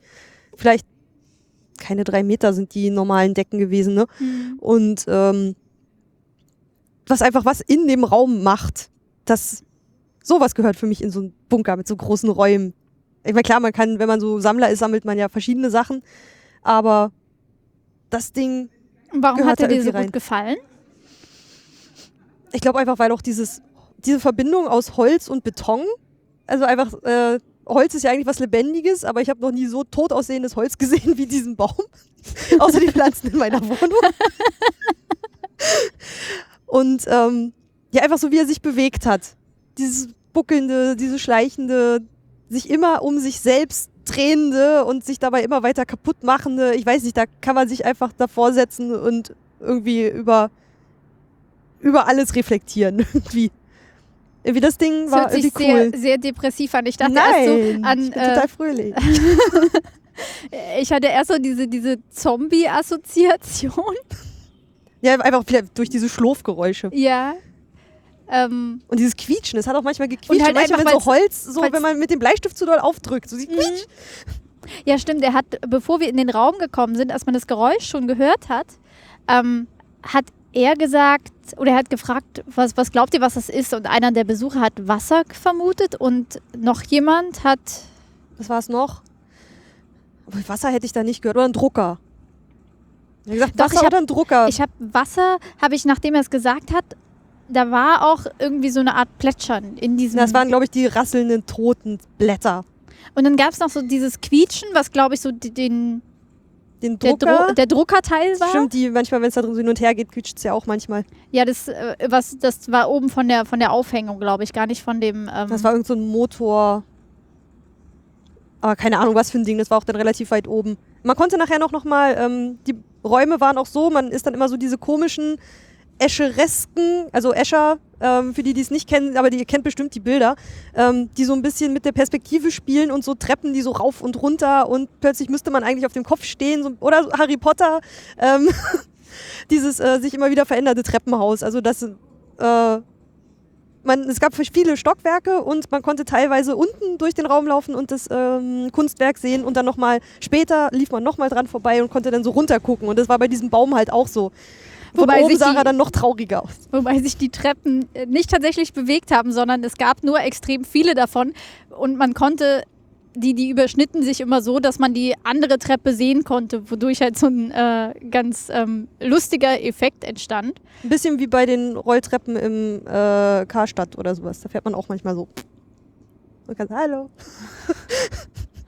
Okay, diese Assoziation hatte ich nicht. Nein, dort vor Ort auch nicht. Jetzt erst, wo ich drüber nachdenke. Da drinnen hat sich, war man wirklich ein bisschen raus aus dem Alltag. Mhm. Weil es war einfach ein, einer dieser, dieser ganz anderen Räume. Man war einfach mal raus. Mhm. Und ich glaube, eins, was uns auch noch super gefallen hat, äh, war die Popcornmaschine. Ja, Du hast zwei Jahre altes Popcorn gegessen. Das ist voll widerlich. Ich komme gar nicht drüber hinweg. Ich hätte es auch nicht gemacht, wenn es kein Kunstwerk gewesen wäre. Jetzt Aber hast du Kunst im Bauch. ja, genau. Sendungstitel, Kunst Ja. im Bauch. Wir, wir wissen ja Ich alle. habe Kunst gegessen. Ich es wirft vielleicht gar kein so gutes Licht auf mich. Was? Aber das war, man hat schon, ich habe schon unten irgendwie, als wir in diesem Wartezimmer saßen, kam dann plötzlich aus diesem, da ist immer so diese Stuff-Only-Räume, wo dann äh, nur die Leute rein dürfen, die da arbeiten. Und plötzlich kam da jemand raus mit so einem großen Sack. Ich dachte, hä, ist das so ein, wie so eine Tüte Mehl, die du so aufschneidest und dann, weiß nicht, ich kenne das aus irgendwelchen alten Filmen, so einen großen, großen Papiersack. Und da stand aber Popcorn drauf. Da dachte ich schon so, wo wollen die denn damit hin? Bitteschön. Ähm, Gibt es das vielleicht am Ende? ja, keine Ahnung, Museumsshop, was weiß ich. Das ist aber schon ein bisschen ungewöhnlich. Und irgendwann, wenn man durchs Treppenhaus ging, ähm, da waren wir eigentlich noch relativ weit weg, aber anscheinend funktioniert diese äh, architektonische Belüftung äh, mit diesen Windzügen so, dass ich immer schon mal dachte, do I smell Popcorn? Das ist so, das ist ein Geruch, der ist auch schön. Ja. Und er wurde war, irgendwann immer stärker. Es war nicht aufdringlich, aber es, ich habe es jetzt nicht als Popcorn erkannt, bis wir vor, davor standen, aber es roch halt irgendwie so, so leicht süßlich. Und es poppte dann so lustig vor sich hin. Und wenn man Da irgendwie war ein riesiger Berg von Popcorn, wo halt Also, diese Maschine wirklich? drin stand. groß. Also nicht nur mal so, so, so ein Sack auf den Boden gekippt, sondern wirklich, dieser Raum war schon fast gefüllt und so kniehoch mit Popcorn gefüllt. Gepopptes also Popcorn Nicht, nicht komplett, sondern es gab noch so einen kleinen Gang, wo man äh, zu so lang einem kleinen konnte. Balkon. Genau. Also wir, wir standen nicht mitten im Popcorn, wobei ähm, man das auch gekonnt hätte, weil ähm, die einen sehr unverkrampften ähm, Umgang mit der Kunst dort zu pflegen scheinen. Also der, ähm, unser Guide hat auch gesagt, der hat sich da schon mal reingelegt und einen Schneeengel gemacht. Da hat der Popcorn an Stellen, wo man lieber keinen Popcorn hat. ähm, Ja, Deswegen habe ich mich dann auch nur getraut, so ein Stückchen davon zu essen, wo ich dann hinterher gedacht habe, hm, wenn das jetzt nicht Kunst gewesen wäre, hättest du das niemals getan. nee. es war auch ungesalzen und ungesüßt, also total. Was, ich, was du aber nur wusstest, weil ich es gekostet habe. Ja, du bringst mir viel Erkenntnis über die moderne Kunst. Ähm, jeweils stand dann auch noch in der Mitte dieses äh, Popcornberges, der muss ja irgendwo herkommen, äh, eine Popcornmaschine, wo so ein Bewegungsmelder dran war. Und dann ging immer so ein Heißluftgebläse an. Und ähm, dann poppte da so munter Popcorn vor sich her und fiel dann irgendwann an der einen Seite auch so raus, weil an der einen Seite war keine Scheibe. Und anscheinend war das jetzt seit zwei oder seit vier Jahren, äh, läuft dieses Ding, wie er meinte, immer nur, wenn man guckt. Also Mhm. irgendeiner hat gefragt, ob es äh, auch nachts läuft, weil so, nee, immer nur, wenn wir gucken, da war wohl auch so ein Bewegungsmelder dran. Wenn du irgendwie dann da reingehst, äh, dann fängt das Ding an zu poppen. Ja. Und dann hast du halt dieses Surren, du hast dieses poppende Geräusch, es riecht und ja, genau. Und ich hätte voll die Toy Story Assoziation. Woher weiß er, dass es nicht weiter poppt, wenn er weg ist? das würdest du ja hören. Vielleicht, vielleicht auch nicht. Vielleicht poppt sie nur so besonders laut, wenn Leute in der Wenn irgendwo im Wald ein Popcorn poppt und es ist niemand da, der es hört, hat es dann gepoppt.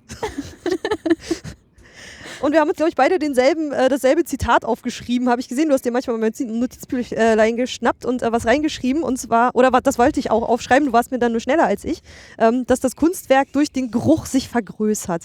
Das fand ich so, ein, so einen schönen Satz, den, wo manche wahrscheinlich mit den Augen rollen und so denken, boah, Vollmeter oder immer diese komischen Kunstfuzis, aber in dem Moment hat es irgendwie Sinn gemacht, weil du hast es einfach dieses Kunstwerk schon gerochen, bevor du hingegangen bist. Es ist irgendwie überall und dann kommst du da rein und es ist riesengroß, allein schon durch diesen großen Berge und ähm, wenn, er, wenn einem dann auch noch jemand sowas sagt, wie der Geruch macht es auch noch mal größer, dann verarbeitet man das in dem Moment ja irgendwie noch mal anders im Kopf. Ich meine, du Ja. hast das im Studium wahrscheinlich schon viel öfter gemacht. Für mich ist das jedes Mal so, wow, abgefahren. Und es ist ja auch einfach so, dass es das gesamte Gebäude verändert, dass es halt da diesen unterschwellig süßlichen Geruch hat. Klar, also wie bei Immobilienmaklern, wenn die äh, diesen wenn die schnell noch Kekse backen, das kennen wir aus amerikanischen Filmen, ähm, dass du dich halt heimisch fühlen sollst, weil es riecht nach frisch gebackenen Keksen. Das ist ein Verkaufsmittel. Also du kannst ja auch durch Gerüche, wie war das? Irgendwer hat das so neulich erzählt, äh, dass Gerüche ja relativ ungefiltert ins Gehirn gehen und dich einfach mal so flashen können. So wie frisch gemähter Rasen und schon bist du sechs Jahre alt und spielst im Garten. So kurz für einen Augenblick. Also Gerüche gehen ja einfach nochmal anders in dein Hirn, ohne dass du drüber nachdenkst, als Geräusche oder gerade über die Augen da. Ja, und was mir gar, erst gar nicht aufgefallen war, ähm, ist ja, dass äh, der, der Baum, also äh, Forest 01 und die Popcornmaschine von demselben Künstler sind. Und die beide ja so dieses Emotionale ansprechen, wo man erstmal gar nicht so richtig beschreiben kann, warum finde ich dieses Kunstwerk jetzt gut. Also ich wäre jetzt nicht in der Lage, das halt irgendwie intellektuell zu argumentieren, aber es ist so, ich habe mich von beiden irgendwie so emotional so ein bisschen angesprochen gefühlt. So in der Popcornmaschine, so eher im So positiven Sinne. Kindheitstraum, so, oh mein Gott, ich könnte mich da reinlegen und um mich rum essen. Also ich mag Popcorn noch nicht mal so besonders. Für mich war es eher so dieses, ähm, da ist diese Maschine, die produziert Popcorn bis in alle Ewigkeit und die steht mitten in einer Ausstellung und ähm, hat diesen riesigen Berg gemacht. Und wenn wir jetzt rausgehen, dann produziert sie vielleicht einfach heimlich weiter, solange bis der Mais alle ist. Und ähm, aber allerspätestens, wenn die nächsten kommen, dann poppt sie wieder. Und dann irgendwie als, als, Gegen, als Gegengewicht diesen, diesen extrem gruseligen, sich drehenden Baum, der, ähm, also beide von, von Michael Stell dir vor, er würde sich in einem Raum drehen, der von dieser Popcornmaschine gefüllt wird, bis er irgendwann sich nicht mehr drehen kann, weil er im Popcorn erstickt. Oh Gott.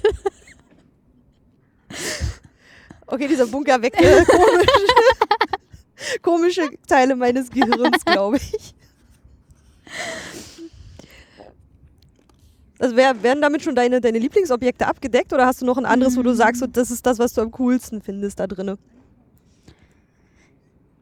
Oder was du jetzt noch die nächsten Tage mit dir rumtragen und darüber nachgrübeln wirst?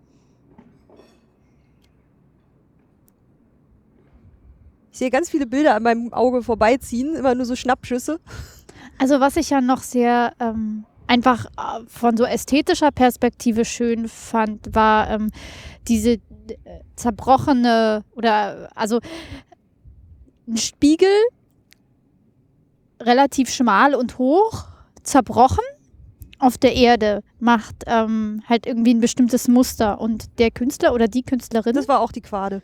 ah, Alles, was nach Spiegel aussieht, da drinne war äh, Frau Quade. Alles klar.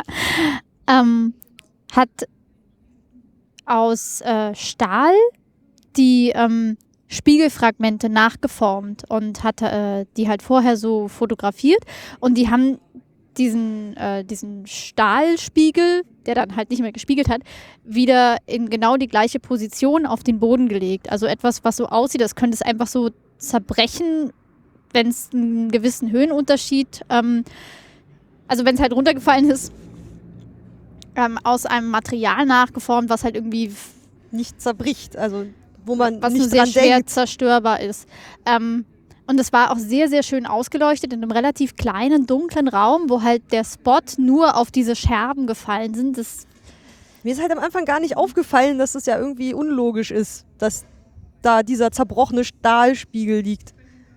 Also manchmal muss man muss einem das dann ja erst erst einer sagen, dass man irgendwie merkt, hm, ja stimmt, Stahl bricht nicht so. Also er splittert nicht Mhm. und schon gar nicht in so kleine fragile Sachen. Also es sah halt wirklich aus wie ähm, im Medizinhistorischen Museum, als ich mir mit Mirko diese original Fälschung zerbrochenen Spiegel angeguckt habe, wo wir versucht haben rauszukriegen, welcher ist äh, nachgebaut, zerstört und äh, welcher nicht.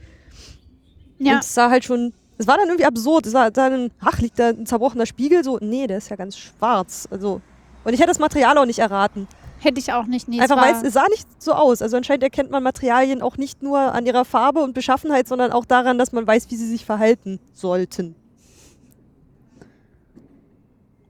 Und sie hat halt irgendwie die, die Art des, des Materials total umgekehrt und der Guide hat gesagt, so unser Hausmeister Kasimir hat das auf dem Boden festgeklebt. Ja, das Und- war irgendwie ein schöner Satz. Ja. Und der Hausmeister Kasimir ähm, begleitete mich dann in meinem Kopf irgendwie ein Stückchen durch das Museum und hat dann immer solche Sachen gesagt wie, dieser Besen da, der ist Kunst, aber dieser Besen dort hinten, der ist keine Kunst. Stimmt. An dem einen Besen ist man ja leider so ein bisschen vorbeigelaufen. Der hatte so einen gebogenen Stiel. Also als hätte, als wäre er halt aus Gummi gegen die Wand gelehnt und würde jetzt so durchhängen. Mhm. Und dann gab es noch den einen wirklichen Besen. Aber dadurch, dass er im Museum steht, hinterfragt man ihn erstmal so, ist der Kunst oder nicht? Es war aber der, mit dem du das Popcorn wieder so bisschen Ja. äh, zusammenfegst, damit man nicht die ganze Zeit auf knirschendem Boden läuft. Und ich glaube, irgendjemand hatte auch nachgefragt. Ne? Auf Mhm. jeden Fall hat der äh, Hans dann erklärt, ähm, ja, nee, das ist äh, echter Besen. Also das andere war auch ein, ein echter, realer Besen, aber er Ja. wurde nicht zum Putzen benutzt, weil der ist Kunst. Also es wäre auch schwer gegangen, weil der Stiel so gebogen war. Aber äh, das ist immer so lustig, dass man in so einem Museum echt erstmal äh, mitkriegen muss, ist das jetzt Kunst oder nicht. Mhm. Und äh, fand ich besonders schön den Satz, als wir, wir standen ja draußen noch vor der Tür und vor dem einen Eingang liegt halt so ein riesiger Findling. Ähm, ich dachte erst so, ach, ah ja, gut, damit man weiß, welcher Eingang das ist, aber du hast dann drin irgendwann den schönen Satz gesagt, ach hier, guck mal, der Stein ist übrigens auch Kunst. ich hatte sofort wieder Reinhard neben mir, der sagte, oh, guck mal, ein Stein. noch ein Stein. Muss man manchmal echt draufschreiben. Ja, bei, bei dem wäre ich jetzt auch nicht unbedingt drauf gekommen. Rede ruhig weiter, ich suche nur den Regenschirm, weil es Ja, ich ähm, bin einfach eigentlich noch nicht ganz sicher, was ich noch erzählen möchte. Ach so, Ähm, ich dachte, ich spanne uns mal den Schirm auf. Ja, dann komme ich mal ein Stückchen näher. Wir sind egal, die Technik ist wichtig. Ja, aber da der Kopfhörer auf meinem Kopf ist, wirst du ihn nicht schutz, schützen können, ohne dass. Ähm, Okay, du darfst äh, unter den Schirm treten. Das ist sehr nett von dir, Ulrike. ähm, also die äh, schnappschussartigen Bilder, die du vorhin erwähnt hast, die fand ich jetzt auch nicht so besonders irgendwie. Also es gibt ja irgendwie so ein paar Fotokünstler, der kam jetzt auch aus der Becherschule, glaube ich, hat er Ich gesagt. hab, es sagt ähm, mir überhaupt nichts. Wenn du solche Worte in den Raum wirfst, musst du sie erklären. ähm, oh Gott, kann ich gar nicht so gut. Es, es gab mal so ein Pärchen. Sie hieß Hilla und er hieß äh, Knut. Hans vielleicht. ähm, die haben halt irgendwie so ein bisschen diese, diese Fotoszene sehr geprägt und hatten auch eine ganze Menge Schüler und alle ähm, äh, Fotokünstler, die halt so aus diesem Düsseldorfer Raum kommen, ähm, sind halt stark von denen geprägt oder sind bei denen in die Schule gegangen. Ähm, und der kam halt auch daher und äh, ja, es sollte halt irgendwie so spontan aussehen, aber die Bilder sahen halt für mich total gestellt aus. Zum Beispiel dieses eine, wo halt irgendwie Leute im Supermarkt aufgereiht waren, die dann da auf dem Boden hockten und wo, wo du gesagt hast, okay, ich hock mich jetzt so nicht in den Supermarkt. Es sollte ja halt auch nur Schnappschuss-Ästhetik sein, aber die fand ich halt auch. Also die hätte, hätte man mir auch in eine Galerie hängen können. Da würde ich den Raum lieber leer machen und da irgendwas anderes Cooles reintun. Irgendwie eine Lichtinstallation ja, aber oder. ich, sie hätten mir jetzt in der Galerie auch nicht besser gefallen. Und es gab noch so ein paar, ähm, Ich glaube, ich gehe durch eine Galerie mit einer anderen Einstellung oder durch ein Museum, wo die Sachen an der weißen Wand hängen, anders als jetzt in diesem Ding, weil ich einfach schon durch dieses Gebäude irgendwie Erwartungen an die Kunst darin habe. Weil ich einfach denke, da muss voll, das ist so ein krasses Gebäude und es hat so viel Geschichte, da muss jetzt auch voll der krasse Scheiß drin sein, der irgendwie auch diesem Raum gerecht wird. Aber das, das war ja auch oft so, finde ich. Also so viele Mhm. der Kunstwerke waren relativ gut zugänglich und ähm, oft auch sehr, sehr laut von der Sprache her. Oder? Also so sehr, sehr direkt. Also es Nicht waren nicht so gleich, viele Kunstwerke, wo ich dachte, boah, ist ja voll um die Ecke gedacht. Und ähm, Ja, dafür hatte man, glaube ich, auch nicht genug Zeit. Vielleicht hätten sich ein paar noch als sowas entpuppt. ja, vielleicht. Was noch, äh, genau, das wollte ich vorhin anfangen zu erzählen, dass ähm, viele Kunstwerke an den Bunker angepasst wurden, aber dann hat er auch erzählt von einem, dass, ein, dass es ein Kunstwerk gibt, was an, äh, was speziell für diesen Bunker konzipiert wurde. Und ähm, ich dachte, das wäre irgendwas riesengroßes oder irgendwas spektakulär. Ich meine, es ist irgendwie auf seine Art spektakulär, aber nicht so, wie ich es gedacht hätte. Und zwar war das irgendwie so ein, es war es Kupfer oder so, so ein, also von der Farbe her, genau so Rötlich golden. Äh, metallener Pfeil, wie von Pfeil und Bogen, ähm, der in der Wand steckte. Gegenüber war dann irgendwie noch so eine Röhre durch die Wand ähm, des Bunkers, durch, wirklich durch die Außenwand, ähm, als wäre er von außen durch die Wand geflogen und dann in der nächsten stecken geblieben. Und hätte quasi die Außenwand des Bunkers durchbrochen. Was nach nicht viel aussieht, was aber, glaube ich, bestimmt echt viel Arbeit gemacht hat, dieses Loch in diese fette Bunkerwand da irgendwie reinzu. Ach so, ich dachte, das Bohren. Loch war von Anfang an in der Bunkerwand, war es nicht? Das ich dachte, das wäre bloß eine Reaktion auf die Bunkerwand gewesen. Warum hätte man so ein Loch in die Bunkerwand machen sollen? Das Ding sollte doch irgendwie. Ich weiß nicht, ich war, als er das erklärt hat, gerade noch woanders. Also Ja, ich hab, dieses Gruppending ist nicht so mein Ding. Ich bin immer mal wieder äh, so ein bisschen stiften gegangen. das ist ja, äh, hat er auch nicht gegen geschimpft. Ähm, also ich hätte es jetzt so gedacht, es gab nirgendwo anders so eine Röhren durch die Außenwand. Und wenn da draußen jetzt irgendwelche Giftgase irgendwie irgendwas gefallen wäre und das, man hat ja eigentlich immer so ein abgeschlossenes Luftsystem und so ein Lüftungssystem. Also Stimmt. hätte für mich jetzt irgendwie keinen Sinn gemacht. Äh, also ich hätte jetzt gedacht, das ist so, weil da auch gerade diese anderen Röhren waren, ähm, die irgendwie durch mehrere Räume irgendwie durchstoßen durch die Wände und wo man auch mal so durchgucken könnte und irgendwie so ein verschrobenes Gefühl davon hat, wie lang die irgendwie waren. Wobei, da habe ich den Witz nicht so richtig Nee, ich- verstanden. ich auch du nicht hast so halt richtig. irgendwie ne, durch eine Metallröhre geguckt, die durch ein paar Wände gebohrt war. Und dann bist du weitergegangen. So. Ähm, ja, war jetzt nicht so spektakulär, aber weil die einfach in dieses Gebäude reingebohrt wurden, bin ich jetzt auch einfach davon ausgegangen, dass dieses Ding durch die Außenwand da auch so entstanden ist. Ja, kann, kann sein. Ähm, da, dazu kann ich jetzt auch nicht so viel sagen, weil für mich war es halt irgendwie ein goldener Pfeil, der in der Wand steckte. Weiß nicht, also es sah jetzt nicht irgendwie aus, als gäbe es da so Armor-Assoziationen oder sah auch nicht irgendwie nach Krieg aus, sondern so dieser goldene Pfeil sah halt mehr aus wie so ein Fashion-Accessoire oder so. Also es ist, ähm, Also mich hat auch weniger der Fall beeindruckt als äh, das Loch in der Wand, glaube ich. okay. Was irgendwie auch seltsam ist. Dass das, was nicht da ist, mir äh, mehr imponiert als dieser Pfeil, der dann an der Wand steckt. Also es gibt ähm, zwei Kunstwerke, weil du vorhin gefragt hast, ob wir jetzt alle behandelt haben, die ähm, Die du cool ich interessant fandest. fand. Zwei, die ich, wo ich mir noch was zu aufgeschrieben habe, die ich auch beide sehr interessant fand. Das eine ist das äh, von Clara Lidén. Ähm, die hat vier Mülleimer geklaut. Ah ja, die, nee, drei waren es, ne? Vier, zwei aus Berlin. Ach so, zwei aus Berlin, Einer aus Stockholm und einer aus New York. Die fand ich aber auch cool. Ja, ähm, die hat sie da einfach aufgestellt, also so wie so ein Ready-Made. Willst du Ready-Made erklären? Das ist, wenn man, warte, ähm, man nimmt Gegenstände, die schon fertig sind, zum Beispiel wie äh, Marcel Duchamp damals äh, das Pissoir genommen hat, seinen Namen draufgeschrieben hat und das äh, irgendwo hingestellt hat und hat gesagt, hier ist jetzt Kunst. Der Igel wohnt jetzt hier. Ähm, also einfach was schon vorproduziert ist und es irgendwie äh, als Kunst deklarieren, indem man es irgendwie auf den Kopf stellt oder also im günstigsten Fall es irgendwie ungewöhnlich aufstellt. Man könnte es aber auch einfach hinstellen und sagen, hier, das ist jetzt Kunst. Und ähm, das hat sie halt auch gemacht mit vier Mülleimern. Und der Moment, wo das, wo ich dachte, boah, das ist irgendwie cool, war der, wo er gesagt hat, es ist so eine Art Autobiografie von ihr. Es sind unterschiedliche Orte, wo sie gewohnt hat.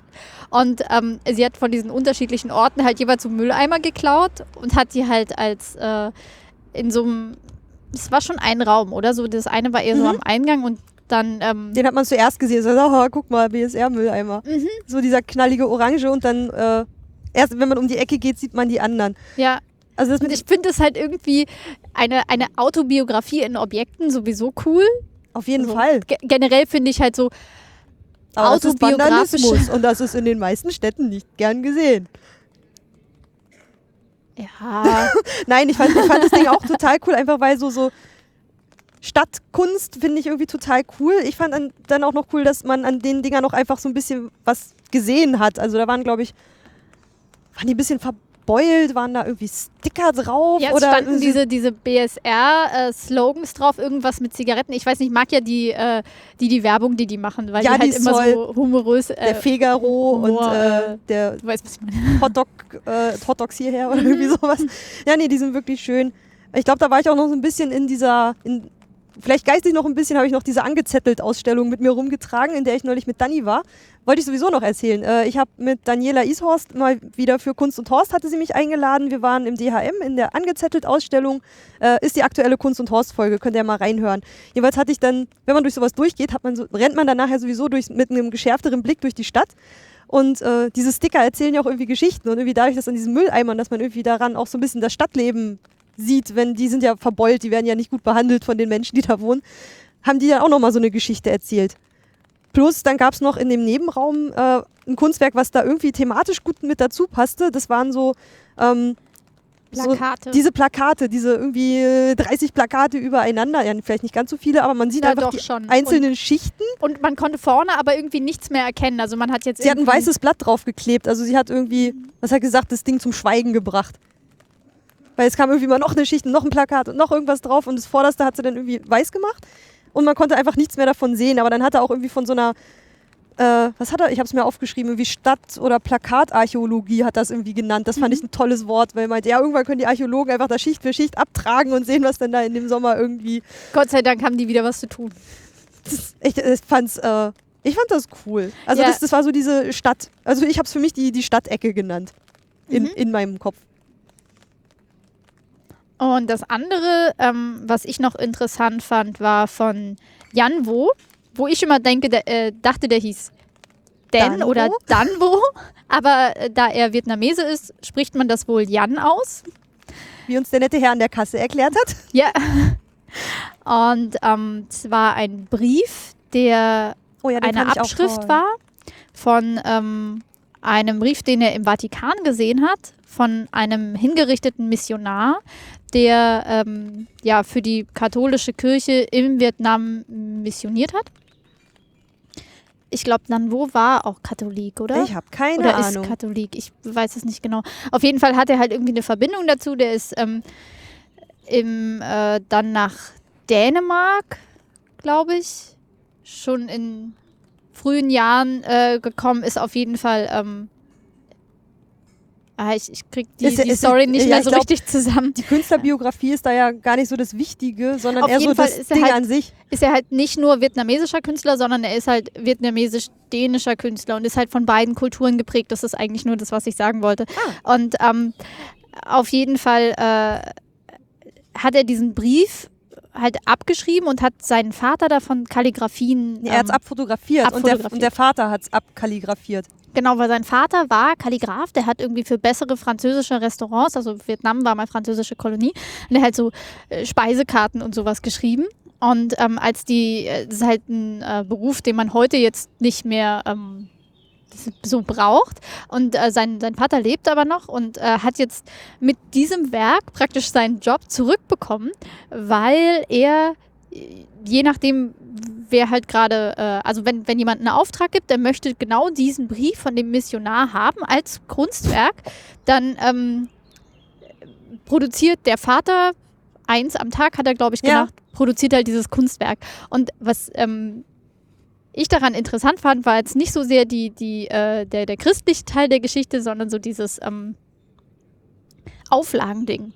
Weil Fotografien werden ja normalerweise als Auflagen produziert oder auch manche Malereien, die mehrfach produziert werden, Oder weil, Plakatkunst Ja. oder irgendwie sowas. weil man halt so eine künstliche Grenze einzieht, um die überhaupt verkaufen zu können. Weil Fotografien könntest du ja eigentlich so viele wie du willst herstellen und damit hat das Ding aber auf dem Kunstmarkt, wie er funktioniert, keinen Wert. Weil es einfach nicht mehr so einzigartig ist. genau, du kannst halt, du Ich musst habe halt nicht eines so, von fünf, sondern eins von drei Millionen. oder einer nicht bekannten Zahl und du willst halt irgendwie so diese Knappheit ähm, haben, damit du das für hohe Preise verkaufen kannst.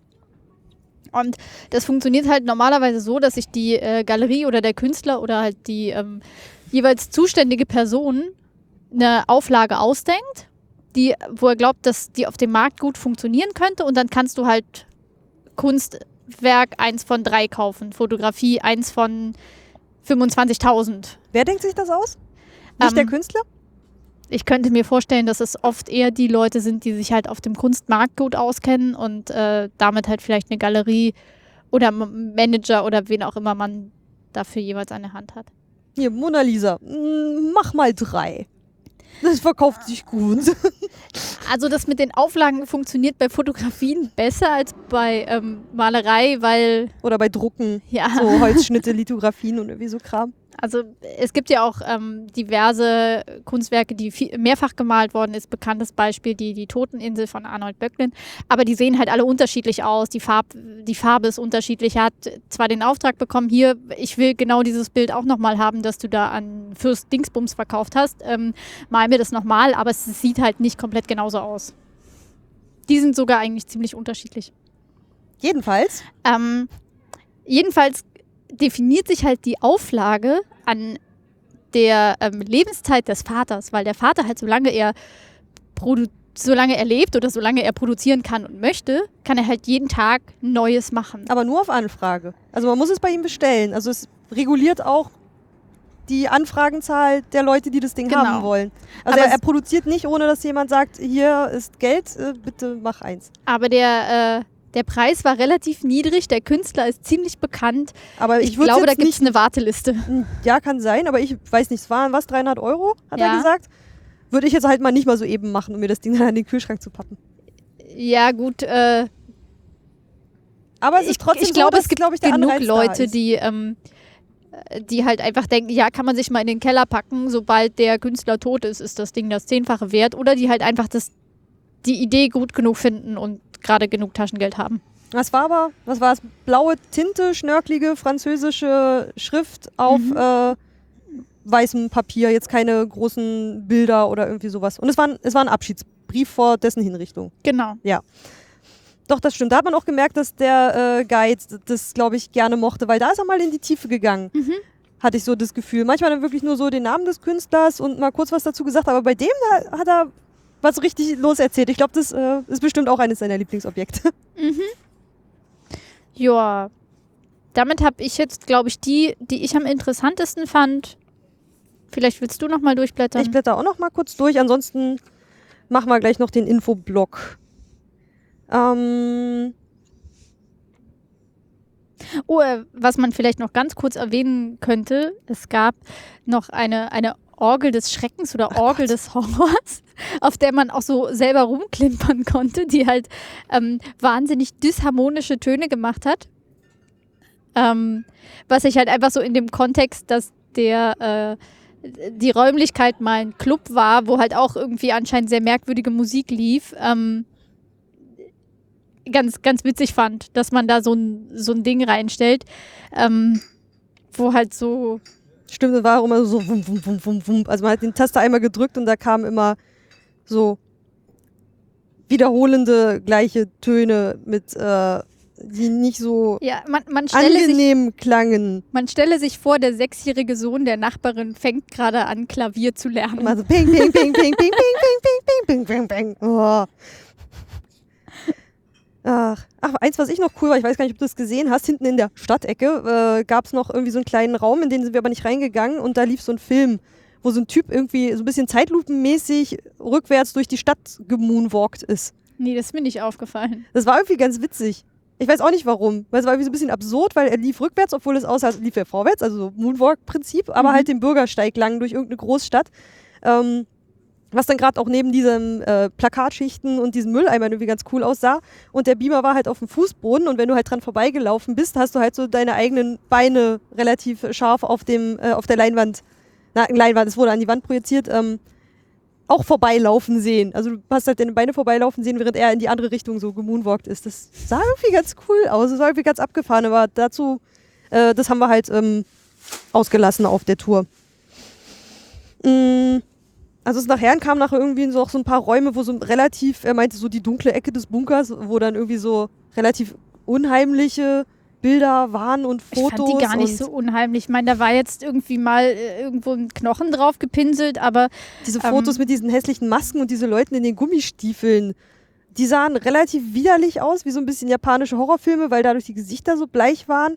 Und da gab es irgendwie ein Bild, wo so eine Gelenk, Holzgelenkhände aus dem Bild so rauskamen. Das sah auch ein bisschen spooky aus. Aber da sind wir halt dann relativ zügig irgendwie durch. Mm. Also es gibt einfach unglaublich viel zu sehen. Äh, Würdest du eine, wem würdest du eine Empfehlung aussprechen, dieses Museum zu besuchen? Oder, äh, nee, es ist eine Sammlung, es ist kein. Ja, ist eine Privatsammlung. Ja, kein, kein, kann man gar nicht so richtig Museum nennen. Also ich würde auf jeden Fall allen Leuten empfehlen, die sich für zeitgenössische Kunst äh, interessieren oder halt auch einfach für den, für den Bunker interessieren und sich an Kunst nicht stören, weil ich glaube, man kann auch einfach das hingehen, um das Gebäude zu genießen. Das glaube ich auch. Das gibt einfach noch viel zu sehen. Und ich habe zwischendurch auch gedacht, so Mensch, gut, es war, es ist kein, äh, ich musste an die Unterweltenmuseen denken, diese Führung, die es da gibt, auch wenn es natürlich ein Hochbunker ist und dadurch halt äh, nicht keine Unterwelt ist. Mhm. Auch wenn man sich ein bisschen so drin Ja, fühlt. Es fühlt sich an wie Ja. eine Unterwelt, weil ich meine, da gibt es zwar so ein paar kleine Lukenfenster, aber ich habe nie ein Fenster von innen gesehen, oder?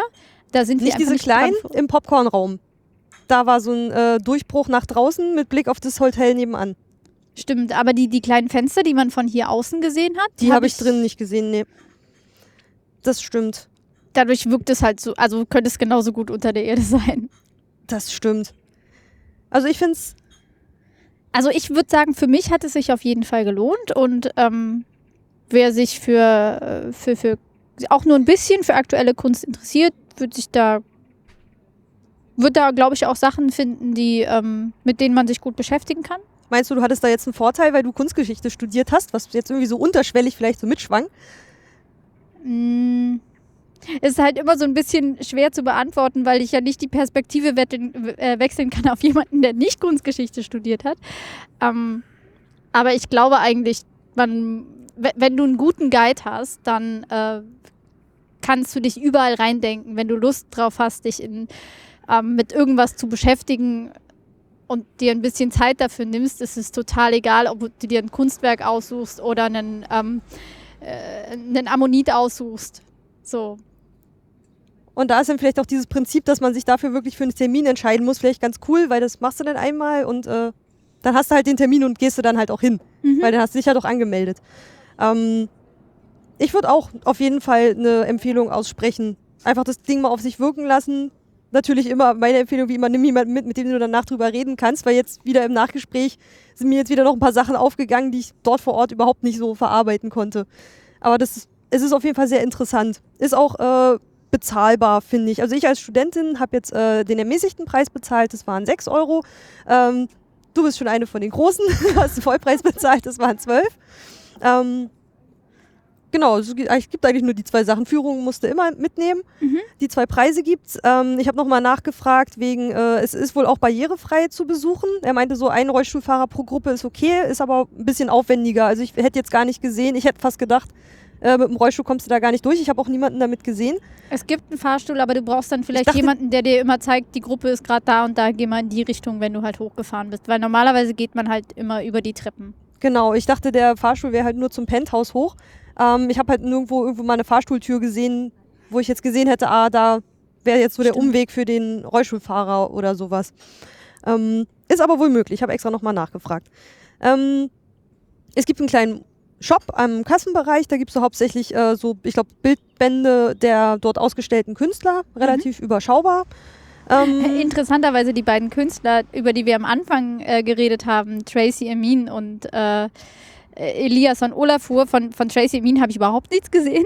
Das stand zwar auf der Webseite, was hätte das sein sollen?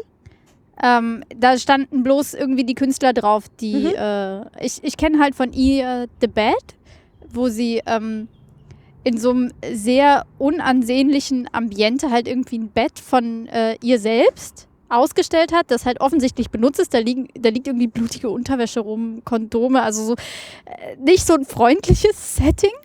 Ähm, weil sie so immer so sehr autobiografisch arbeitet, sehr brutal ist in dem, was sie erzählt. Also sie erzählt sehr persönliche Sachen in ihren Werken und es sch scheint auch so ein bisschen brutal zu sich selber zu sein. Nicht so wie Marina Abramovic, sie reißt sich nicht in einem Kunstwerk einzeln die Haare raus, Au. aber okay, vielleicht sind auch ein bisschen. äh, manche. äh, Dann kommt auch irgendwann der Punkt, wo ich es nicht mehr verstehe. Oder. Ich finde, äh, die, die, Ab äh, die Abramovic ist auch eine super spannende Person. Ähm, aber das äh, führt vielleicht zu weit und ähm, der äh, Eliasson Olafur, über den wir vorhin ja auch kurz geredet haben, von dem war nur im Eingangsbereich ähm, ein Werk. Das war diese, dieser große Kreis, der ähm, Dieser gegenüber. Farbkreis? Genau. Stimmt, da war so ein Farbspektrum. Ich dachte, das ist äh, Deko für den Museumsshop. Ja, okay, äh, aber in einem Kunstmuseum ist die Deko dann oft selber auch Tendenziell einfach erstmal alles Kunst. Ja. Und ähm, ja, ich würde jetzt sagen, keins von seinen cooleren Werken, wobei ich jetzt auch nicht, also äh, wir haben da auch nicht mit irgendjemandem drüber geredet. Vielleicht habe ich auch einfach nur nicht verstanden, was daran cool ist, aber ähm, ja. Das muss man manchmal auch einfach für sich selbst entscheiden. Mhm. So geht man vielleicht auch dann einfach mal durch so eine Kunstausstellung.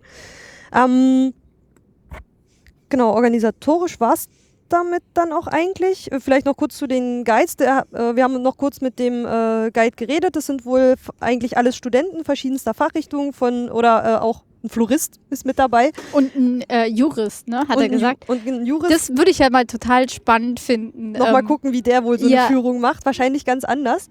Ähm, da kriegt man wahrscheinlich auch dann wirklich so einen ganz äh, persönlichen Blick auch auf die Ausstellung.